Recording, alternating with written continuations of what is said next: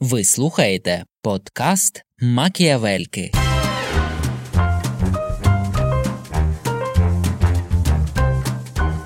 Ну ну розкажи нам про щось добре. Ідея дуже цікава, але ні, вибачаю. Ті ж в світі такі політичні наркомани, як ми з тобою. Я зараз не згадаю, що там було по змісту, але було душевно. Він там сидів, грав на роялі, на якомусь десь даху величезного будинку. І то молодець чоловік був. Ну А що то тримати людей? не завжди цікавило, скільки дублів роблять ці президенти. Цього року Макрон не буде мати можливості багатьох дублів. Треба все швиденько, щоб встигли змонтувати. Взяли когось актора, наставили обличчя Путіна, все, пустили в ефір.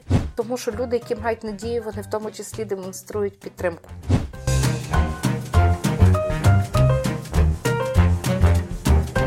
Всім привіт! Це подкаст Макіявельки. З вами традиційно Дарина Заржицька. І Оксана Дещаківська. Але сьогодні у нас спеціальний випуск, святковий, спеціально до різдвяно-новорічних свят, і поговоримо ми про новорічні звернення глав держав. Я почну з того, мабуть, Оксан, давайте розкажемо одна одній і нашим слухачам та слухачкам загалом, чи ми дивимося новорічні звернення президентів, президент, різних президентів України, чи дивимося ми на звернення якихось інших політиків та політикинь в ці святкові дні. Як вас? Ну я скажу, що я люблю це як жанр. Певний політичний, оці новорічні звернення, чи то будуть прем'єр-міністрів, чи королів, королев, чи президентів. І я люблю їх слухати. Ну я їх не дивлюсь і не слухаю в новорічну ніч. Якось так же теж традиційно склалося, що в той час я маю чим зайнятися і е, маю там можливості самій продумати, що би то так собі побажати на той новий рік наступний. Але потім, в числах 2-3 січня, я передивляюся такі промови. Причому дивлюся не лише українських президентів. Я люблю дивитися на е, новорічні звернення лідерів і лідерок з інших країн. Зокрема, я стабільно дивлюся Німеччину, я дивлюся е, Велику Британію, там і звернення королеви і прем'єр-міністрів. Дивлюся дуже часто Францію. Ну, якщо з цим і пов'язана затримка, бо мені потрібні англійські субтитри. Для того, щоб це зрозуміти. Та насправді люблю, ну деколи навіть дивлюся російською президента. Так. В мене залежить від того, як я святкую Новий рік, чи я його святкую взагалі.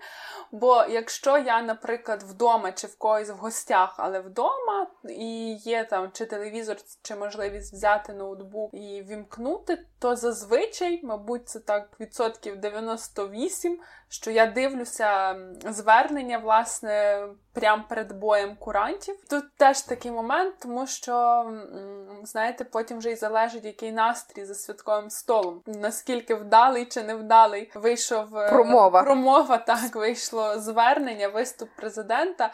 Це може накласти свій відбиток на настрій, але ну, якщо в мене є можливість, то я дивлюсь тоді, коли його це звернення транслюють вперше, і потім вже дочікуюся бою 12 ударів. Якщо я не вдома, скажімо, минулого року я була на вечірці, то ясно, що там ніхто не транслював звернення президента. І чесно скажу, потім я його і не передивлялася, але бачила дуже багато дискусій у Фейсбуці, але чомусь вирішила не передивлятися. А загалом я погоджуюсь, що це окремий жанр, і от е, які ви маєте від нього сподівання? Чи очікуєте, чого ви очікуєте загалом від новорічних вітань глав держав? Чи очікуєте ви якихось конкретних закликів, чи просто гарних слів? По-перше, вони підводять підсумки. Угу. І оцей те, як вони говорять про рік, як минув, це такий добрий. Е, вони роблять такий рефреймінг в свідомості громадян і для громадян, і для своїх політичних опонентів, і для своїх союзників. Вони підкреслюють оце це те важливе, що відбулося. Е, зараз дуже почали говорити, та це буквально останні роки, почали говорити не лише про перемоги, а в тому числі про поразки, які зазнала країна, що що було не таким, як хотілося. І от мені здається, що це теж дуже важливі посили. В першу чергу до союзників і до опонентів. але але так само дуже важливі для громадян, щоб підкреслити, що є рух, що є зміни. А ці ці зміни, які відбулися, вони дають підстави для нових мрій. Друге, те, як вони говорять про наступний рік, це певна, це теж певна проєкція. Та і е, е, тут дуже важливо і в контексті цінностей, і в контексті промови. Наприклад, е, ми зустрічаємо промови, в тому числі, які були ми про це вже згадували в наших подкастах, як тільки починався локдаун коронавірус. Більшість лідерів вживали слово солідарність і говорили про потребу солідарності, про такої співвідповідальності одного перед одним. А в одному з років я на це теж звернула увагу. Була промова Ангели Меркель, і де вона бажала німцям сміливості, от сміливості до якихось нових дій. Очевидно, цей рік відбувалися або мали відбутися якісь реформи, і треба було сміливим, щоб їх прийняти. Коли там говорять ем, інколи говорять е, про оцю таке взаємопорозуміння між спільнотами, бути сильнішими. Оці побажання це теж певна проекція до очікуваних дій, які мають місце вже в цій країні. І мені це теж насправді дуже цікаво почути, е, дуже цікаво зрозуміти, бо це певний, бо це задання певної рамки. І от який спосіб ця рамка буде задана, до яких, е, скажімо так, е, до кого звертається, як звертається, і це дуже важливо для аналізу політики, скажімо так. Ну я, мабуть, теж погоджуюсь з тим, що для мене новорічні привітання вони задають певну рамку або формують очікування на наступний рік, так чого чекати е, від уряду, чого чекати від президента. В всякому разі, я пам'ятаю, що, мабуть, якась така особливо гостра і відчутна внутрішня потреба е, була, коли в нас е, війна на сході була в гострій стадії. І от тоді цей новий рік і звернення президента, воно якось чекалося з, мабуть, ще більшим очікуванням. Власне, саме не факт настання нового року, не факт там 12-ї ночі, а от конкретно почути його слова, щоб розуміти настрої, які є, і до чого готуватися, і до чого готує він народ. Тому що Насправді, мабуть, більшою мірою все-таки новорічні привітання це не є про якісь там сухі цифри зведення і гостру аналітику. Це, власне, про комунікацію з народом, підготовку до нового. Подяка, ніби шанування того, що було, десь, можливо, вибачення. Ось. Але мені здається, що одна з таких найважливіша функція цих вітань це дати надію, дати надію, що буде краще, дати надію що ми можемо змінюватися, дати надію, що буде там чи соціально-економічним, чи якимось там культурних сенсах, але що ми рухаємося вперед. Мені здається, що це дати надію, це теж е, ну насправді не так просто зробити, особливо там в короткий час тої президентської там вітальної промови, але воно мега важливо для бо ти сама сказала, від того може залежати подальший настрій всієї вечірки, але це дуже важливо, тому що люди, які мають надію, вони в тому числі числі демонструють підтримку. Вони дають підтримку, а більше підтримки, менше ресурсів, які буде потрібно для того, щоб впроваджувати рішення. І тому це в політичному плані дуже важливий крок, бо він забезпечує підтримку. Але цей крок, як він в історії світової політики зароджувався, це дуже теж цікава історія, і все було не відразу. Потребувало трохи часу для того, аби ця традиція сформувалася і поширилася на різні країни світу. Формувалося все, починалося все зі Сполученого Королівства ще в 1923 році, тобто майже 100 років тому, тодішній генеральний директор BBC Джон Рейд запропонував королю Георгу V виступити на Різдво з радіозверненням до народу. Король його послухав і сказав: ідея дуже цікава, але ні, вибачай. Я собі далі буду писати, це буде друкуватись, і все буде окей. Ну що це за радіо. Ну тобто відомо належно. Традиція звернень до народу так. з нагоди свят вона була раніше. Просто формат змінювався. Формат змінювався, і загалом ми говоримо зараз вузько про новорічне звернення, але є, що це, це мабуть, такий, мабуть, ширший жанр це просто звернення. Там як такий сегментик, це новорічні звернення, і звернення воно завжди приурочне до чогось чи спричинене чимось. І то, то очевидно, що воно було просто не по радіо. І, власне, тоді король Георг V відмовився, але відзначив, що в принципі ініціатива така хороша, похвально, все окей, але я цього робити не буду. Пройшло немало небагато, 9 років. І в 1932 році перше прозвучало звернення короля Сполученого Королівства до свого до своїх підданих. Це було в 32-му році, але це не стало така такою традицією, яка повторювалася з року в рік. Вже от е, на таку системну межу, так на системну стадію, це все вийшло в 1939 році. З того часу Кожного року звучить е, звернення. Спочатку це було радіозвернення британського монарха до підданих, а потім це вже й е, телезвернення було. І е, я думаю, що тут варто сказати і згадати про короля Георга VI, який з дитинства мав проблеми з мовленням. І навіть він, незважаючи на те, що йому фізично важко було робити ці звернення, виголошувати промови. Навіть він не переривав цю традицію. Це лягло в основу фільму Король говорить. Що стосується Єлизавети II, вона в своєму житті виголосила вже дуже багато звернень. Все починалось з 1952 року. Це було її перше радіозвернення. А з 1957-го вона записує телезвернення, її вже знімають і про це також була одна з серій серіалу Корона, де вона де її знімають. Якраз перше звернення, коли вона записується на камеру. І Я наскільки пам'ятаю, так само і інші члени королівської родини записували звернення, якщо це мало якусь таку особливу ситуацію, так зокрема, герцог Единбурзький, чоловік королеви Єлизавети, він десь там був в якійсь. Ем, експедиції, по-моєму, ну десь на півночі, я не пам'ятаю де, але він звідти писав листа і його ніби теж оголошували як таке особливе звернення до британських підданих. Тому мені видається, що в Британії це те, що це монархія, і це все таки дуже традиціоналістське, консервативне суспільство вставлені до цього е, моменту. Мені здається, що там теж з особливим пієтетом чекають звернення королеви, і ми теж про це вже говорили в одному з подкастів.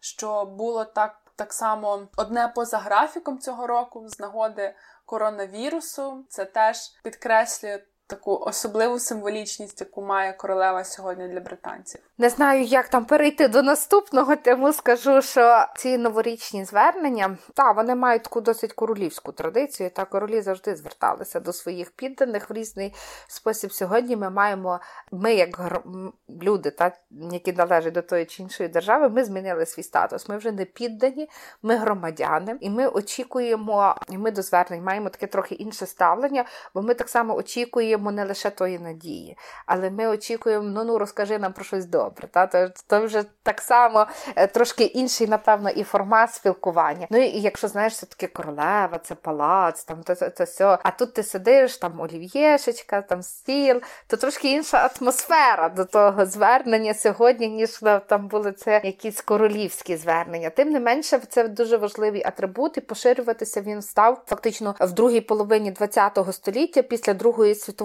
війни. Існує версія, що перші власне телезвернення почали записувати у Німеччині, і одним е, з перших, хто звернувся в телезверненні, був канцлер Німеччини Конрад Аденауер. Він завжди він виступав з таким різдвяним та новорічним привітанням, е, з різдвяним привітанням, а з новорічним виступав президент в Німеччині. Згодом, там в 70-х роках, традиція змінилася. Тепер президент виступає з різдвяними, а прем'єр-канцлер виступає з новорічним привітанням для свого народу. І що що цікавого, так само е, це це те, що там був один один курйозний випадок. 1986 році включили е, в ефір телебачення, телестудія випустила привітання, яке торічньої давнини, і вже змусили випускати е, цьогорічне, вже 1 січня. Напевно, то так само глядачі помітили, глядачі сигналізували, що та, що така помилка мала місце. Ми всі знаємо, то через підкреслює, що насправді всі ці телезвернення це результат роботи великої команди працівників працівників, тих комунікаційників, е, авторів, спічрайтерів, ті, хто ці промови пишуть, і записуються вони завчасно, не в той, не в той самий день, коли відбувається власне трансляція. І це така досить тривала робота. І мене завжди цікавило, скільки дублів роблять ці президенти. І от, якщо чесно, то я з якоюсь там з демократичними країнами я розумію, вони приймають, що це праця, вони з повагою ставляться до тих, хто за камерою з того боку. А як у диктаторів? От я чесно кожен раз, коли дивлюся Путіна, думаю, скільки разів він то записував, і що почував та людина, яка стояла за камерою. Колінка тремтіли, холод. Там холод, власне, там холод. Він, до речі, потім записує досить часто на вулиці звернення ці новорічні, і це ж пара з рота, холод, і то ж, напевно, він зразу там. Ну, от Цікаво, скільки дублів. Одне слово питання, скільки це, дублів. Може, йому там поставили кілька УФО, і нічого йому не холодно, і команда а оператор? Ну, команда ж там біля нього, і команда трохи гріється. Та я не проти, ні, я ну але питання відкрите, хочу знати, скільки дублів. Це цікаве питання. А може, знаєте, може той вже не він пише, може є ця технологія діпфейк. Взяли когось актора, наставили обличчя Путіна, все, пустили в ефір. Ну то то вже опять твоя змовницька теорія. Знаєш, то така виступає. А може дійсно скоро будуть тільки такі записи? Вже не треба буде. То вже технології дозволяють, може бути все простіше, але ви сказали про те, що там згадали спічрайтерів. Я, от коли говорила про Британію, то забула згадати про дуже важливий факт, що автором першої промови, яку виголошував Георг П'ятий 1932 році, був Редярд Кіплінг. Мене ми буквально на днях з з котримось з наших учнів готувалися про Кіплінга. Виявляється, то ж така неоднозначна фігура. Угу. То ніц. Про ще про звернення існують країни, де немає історії. Традиції звернення е, такої. Наприклад, в Японії. Я скажу про Японію. В Японії там теж імперія, це ж це ж монархія, але там існує традиція просто виходу монархів до своїх підданих. Вони виходять, вітаються. І і все. Але мені здається, що це може бути в тому числі пов'язано з такими дуже культурними особливостями, бо Новий рік святкують інакше. Яка цінність того свята може бути зовсім меншою, іншою? І тому там ні і прем'єр теж не записує якихось таких особливих вітань з приводу Нового року і до до своїх громадян. Ну от е, щодо дещо інших традицій, тут ніби вже мова про те, що ці звернення є, але не в той час, коли в нас, бо ми звикли, що в нас звернення це 23.50 і далі б'ють е, куранти і Новий рік. А от, наприклад, в Франції то звернення президента транслюють зазвичай о 20.00. Uh-huh. І що цікаво, що записують його в Єлисейському палаці так само 31 грудня, в той самий день, просто за кілька годин до того. Цього року Макрон не буде мати можливості багатьох дублів, треба все швиденько, щоб встигли змонтувати. І зазвичай звернення французького президента триває 10-12 хвилин. Але були і винятки. Так, зокрема, починав е, звернення робити Шарль де Голь в 1959 році, а в 62-му році він наговорив аж 18 хвилин. Uh-huh. На другому місці Макрон uh-huh. в 17-му році він говорив 17 хвилин 50 секунд. Е, очевидно, було чим поділитися. Ну а найкоротше звернення президента Франції було в 1970 році. Жорж Помпіду говорив всього 3 хвилини і 45 секунд. І то молодець чоловік був, ні? Так. А що то тримати людей? Я знаєш, я ото подумала, ти питаєш. А познаєте що? Це ж він міг мати проблеми з тим, щоб говорити про мови. Або знаєте, є люди, наприклад, яким бо запис звернення це промова, очевидно, що вона написана, і вона має, як вона написана, так вона має виголоситись. Тобто їй треба або завчити, або ставити суфлер, але суфлер дає ефект читання, і цього телевізійники не дуже люблять. Тому, може, в нього просто були проблеми щоб отак звертатися, і тому він думає, та три хвилини, та й по всьому. В Ніксона були такі проблеми спілкування з публікою, і йому сказали, бо він казав, що там вже його перекручують, закривляють, то все. Коротше, йому його піарщики сказали, що треба говорити 500 слів, 500 слів не викинеш. Нема що викинути, точно те, що ви сказали. Ну я не думаю, що він боявся, що його виріжуть. Але це той момент, коли він намагався бути максимально точним і донести якесь одне повідомлення. Ми можемо теж там багато думати про що але я собі от зараз подумала, подумала, що не всі ж в світі такі політичні наркомани, як ми з тобою. Та? Що сіли, дивляться звернення, що він сказав, що він мав на увазі, а потім, знаєш, купа цих обговорень в наших соцмережах, що то сказав, а то оформлення погане, зміст хороший, або ще якось там по-іншому. Костюм нормально сидить, дерево криве. Та-та-та-та-та. Але, але більшості громадян насправді все ж таки найбільш важливим є отой посил, отой посил, який додає надії. Я тільки знаєш, що думаю, я про Італію зараз. Про Італію я маю сказати, але там все просто нема традиції. Та, в Італії. Але в них там трошки інша традиція.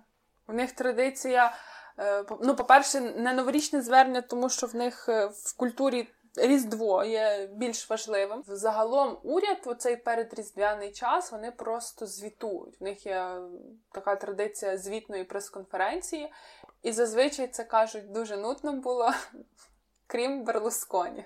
Берлусконі був конфлікт з кимось журналістів, і там кожна конференція перетворювалась на свято. Теж прочитала про ту, ту історію.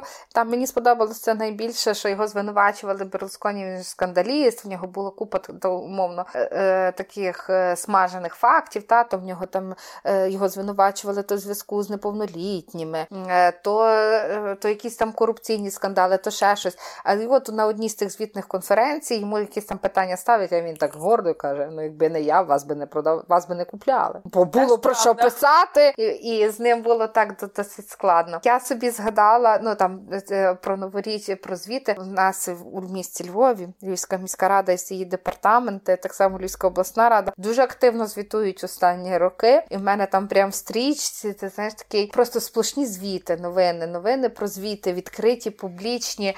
Я думаю, міські голови ну, мають теж такі новорічні новорічні звернення до тепер до своїх мешканців міст, і вони, власне, нас готують до того тими такими публічними звітами. Насправді я думаю, що це добра традиція, бо це теж і про відкритість, і про можливість підсумків. А підсумки дуже важливі для того, щоб розуміти, куди ми рухаємося далі. Ну, якщо ми вже заговорили про звернення, звітність, відкритість і важливі традиції, то хоч це і не стосується безпосередньо новорічних звернень, але коли ми вже говоримо про цей такий широкий жанр, то ми мусимо згадати про Франкліна Рузвельта і його бесіди біля каміна, тому що це теж один з важливих моментів його політичної кар'єри, і загалом така політична практика, яку потім.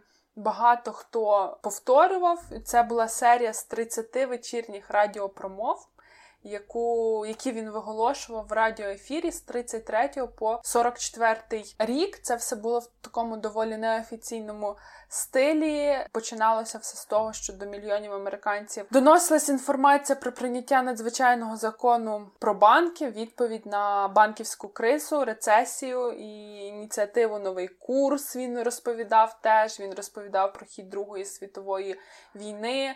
І чому бесіди біля каміну? Тому що знову ж таки це все було в неформальному стилі. Він пояснював так, щоб це було всім зрозуміло, і всіх виникало відчуття такої легкої розмови, легкої бесіди, і всі ці нелегкі рішення, які насправді були важкими для американців, для суспільства, щоб вони сприймалися. Трохи легше, і щоб загалом люди розуміли, що відбувається. Ну, Це як Мішель Обама казала Обамі. Да. Поясни. Так? Мені я не здивуюсь, якщо е, Рузвельту Елеонора, Елеонора говорила Рузвельт подібне. сказала, що давай пояснюй. А він, е, ну очевидно, що він мав проблеми з мобільністю, і от якраз радіо це для нього був хороший вихід, тому що ти не йдеш безпосередньо до людей, а ти собі просто сидиш перед мікрофоном, звертаєшся і записуєш свої fireside chats. Ну що, що то, то подумала? А нині ж то технології дозволяють одне звернення красиве, записав по телевізору, а потім включаєш там інсті звернення 24.00. Та я я президент, сиджу оце за своїм столом з Новим роком країни. Ніхто так ще не робив? Ще ні. Але будуть. Я теж думаю, що це питання. Е те таке, що зміниться. Ну я просто з того, що я бачу, бо я не маю телевізора, то я не можу це прослідкувати прям як тренд. Але коли мені в Ютубі попадають якісь телевізійні продукти, то я бачу, що телебачення в Україні намагається себе зробити ближчими до інтернету. Вони використовують, хоча б номінально, якісь такі речі, як там лайки, реакції, такі мовні обороти, які є характерними для соціальних мереж. Тому, можливо, будуть і звернення президентів і конкретно українського президента, так в такому форматі близькому до інста Stories чи прямої трансляції в інстаграмі. От мені здається, що якраз Зеленський цілком може на це піти. І те, що то подумала, що так само не знаю, але напевно перші секретарі е, компартії України то України Радянського Союзу вони напевно теж записували. А Та вони, точно записували. Вони записували. Точно До речі, записували. добре, що ви згадали про це, бо я про це читала. Вони насправді почали пізніше від усіх записуватись. Вони почали в 70-х роках, ну конкретно в 1970-му. А до того вони е, зробили звернення в газеті. На передовиці. Так, вони друкувались, то їм було простіше, і вже аж в 70-му році вони вирішили, що в принципі можна і показатися людям.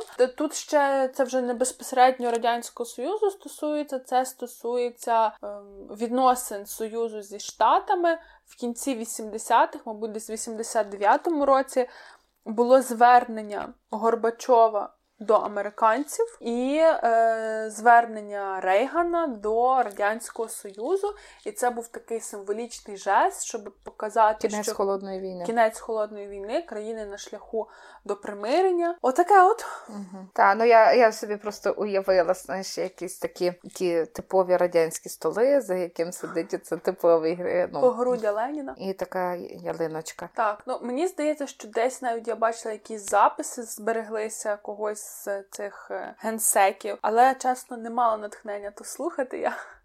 Тому не скажу, який там був зміст, але так по картинці. І добре, чуєш, то те, що маємо лишити в минулому. Е, цікаві були звернення наших українських президентів. Ну, перше, яке я пам'ятаю, я тоді була маленькою, але це було настільки в новинку: це кучма з внуком і собакою. От як давай, поки ми дійдемо до кучми, в нас був е, Кравчук президент, і він, от до речі, було таке типове в, в традиції Совкова.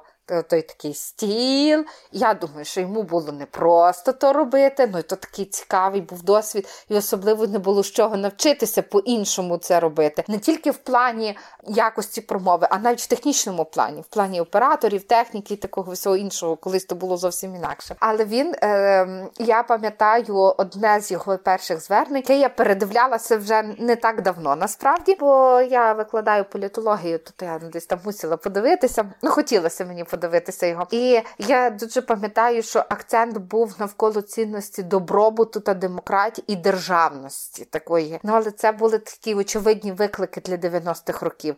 А потім та потім був кучма.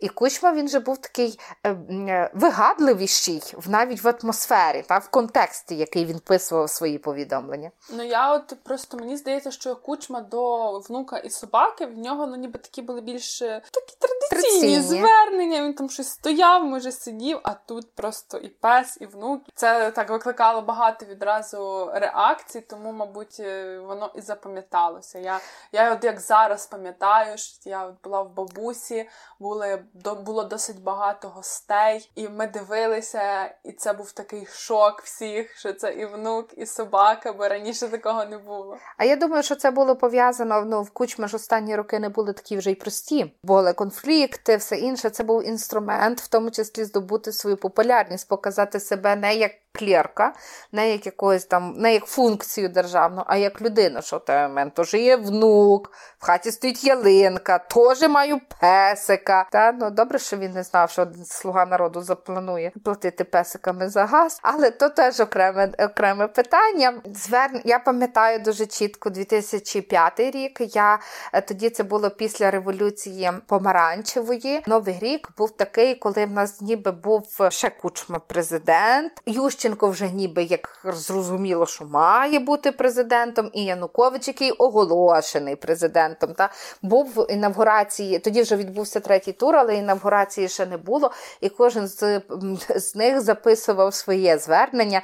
І тоді це було так цікаво, бо е, хто яке хотів, той тоді дивився. Тоді була така фрагментованість суспільства і фрагментованість відповідно цих е, звернень. Але в цілому Ющенко теж вже почав використовувати трошки інші ну там зміну контекстів для своїх е, звернень, і його звернення були може в подачі. Не дуже там відрізнялися, але в плані там підбору цих ключових повідомлень, то вони теж відрізнялися з року в рік. Ющенко, я пам'ятаю, мабуть, це перше його звернення було, коли вся його родина була велика. Вони стояли на Майдані Незалежності, і це ж здається, в нього якраз маленька дитина народилася. Ні? Мені здається, що тоді це або внук був, або його найменший, найменша дитина на руках. Е, це мені теж запам'ятався той такий кадр з Ющенко. Мені подобалися насправді промови загалом, різні промови Порошенка. Причому, ну я ж трошки ніби вчила ту риторику, і я знаю, як сформувати промову так, щоб вона торкала. Я розуміла, що його промови вони технічно е, дуже добре вибудовані, і вони якраз працюють на те, щоб викликати емоцію, щоб там змушувати задумуватися, відчувати тут от. Це, а тут це. Тут тобі десь дискомфортно, тут в тебе гордість, тут в тебе жалість, тут вже сльози накотились на очі. В нього це було. В всякому разі, я десь підпадала в ту категорію, яка його промови сприймала на ура. Його промови на День Незалежності запам'яталися, і новорічні звернення. Я вже згадувала сьогодні, що був той такий особливо складний період, коли війна була в гострій фазі, то прям це звернення якось чекали, щоб розуміти, а як ми взагалі, куди ми далі.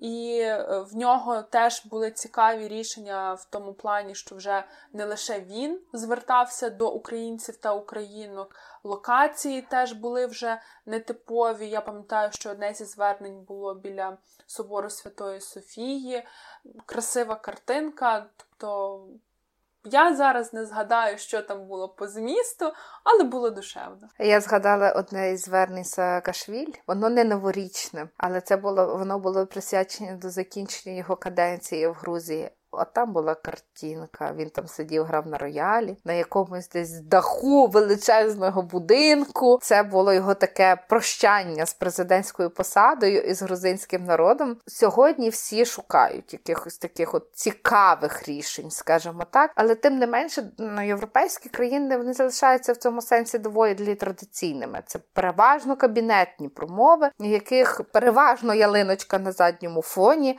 символіка обов'язково держави держави, яка використовується, і це одна з таких особливих і суворих правил для них новорічних промов. І в цьому сенсі, насправді, якщо б мене хтось зараз питав, яку промову я найбільше пам'ятаю з українських президентів, то я би сказала, що останню промову, яка була минулого вже року, ну залежить, вона вже минулого року. Ну, все одно її, ні, його її таки виголошували минулого року, і це була промова президента Зеленського. Що мене вразило, то е, стиль. Він він одягнув е, гольф, здається. Не знаю, як це називати, чи casual smart, чи smart casual, але навіть такий нетрадиційний формат для українських президентів він використав.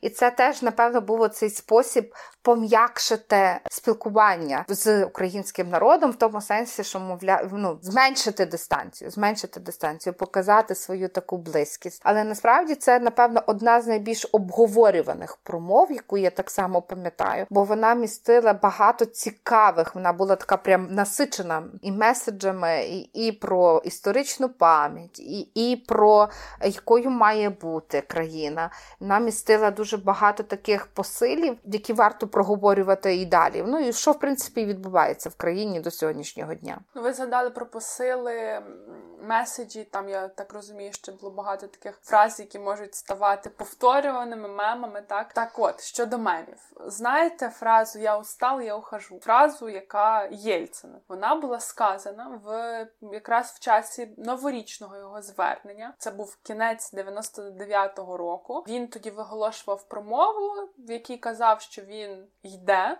і передає повноваження Путіну. І от як мем запам'яталось, що я устал, я ухожу. Але це так не є. Сказав він, що я йду, я зробив все, що міг. Власне, частини я устал не було. Потім навіть його команда думала, а де ж я, як ж це так, що в голові людей воно запам'яталося, як я устал, я ухожу. Ні, він сказав, що просто я йду, я зробив все, що міг.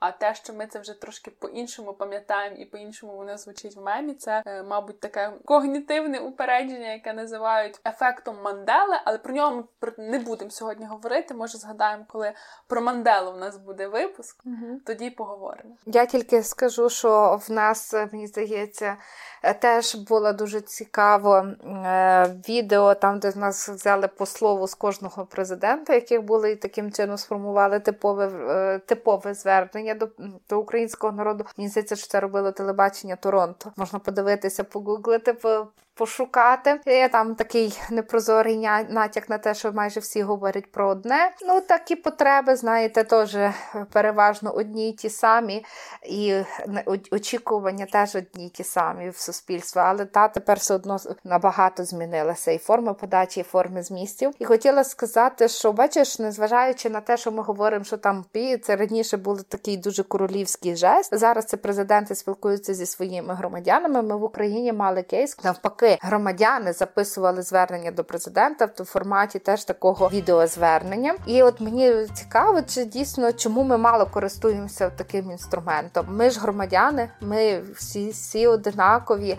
але от е, ми все-таки чекаємо звернення президента чи там канцлера, та який має нам сказати, все, новий рік настав. Ну або зараз настане, як, тільки я закінчу. І це доволі вже такий символічний жест. Символічний Лічна участь, так. Все. Прощаємося. Слухайте нас. Слухайте нас навіть новорічну ніч, коли вам буде цікаво е, проговорити про е, послухати щось цікавеньке про політику. Лайкайте, розшарюйте наші подкасти і напишіть, про що би вам було послухати цікаво ще. Па-па! Почуємось у 2021-му.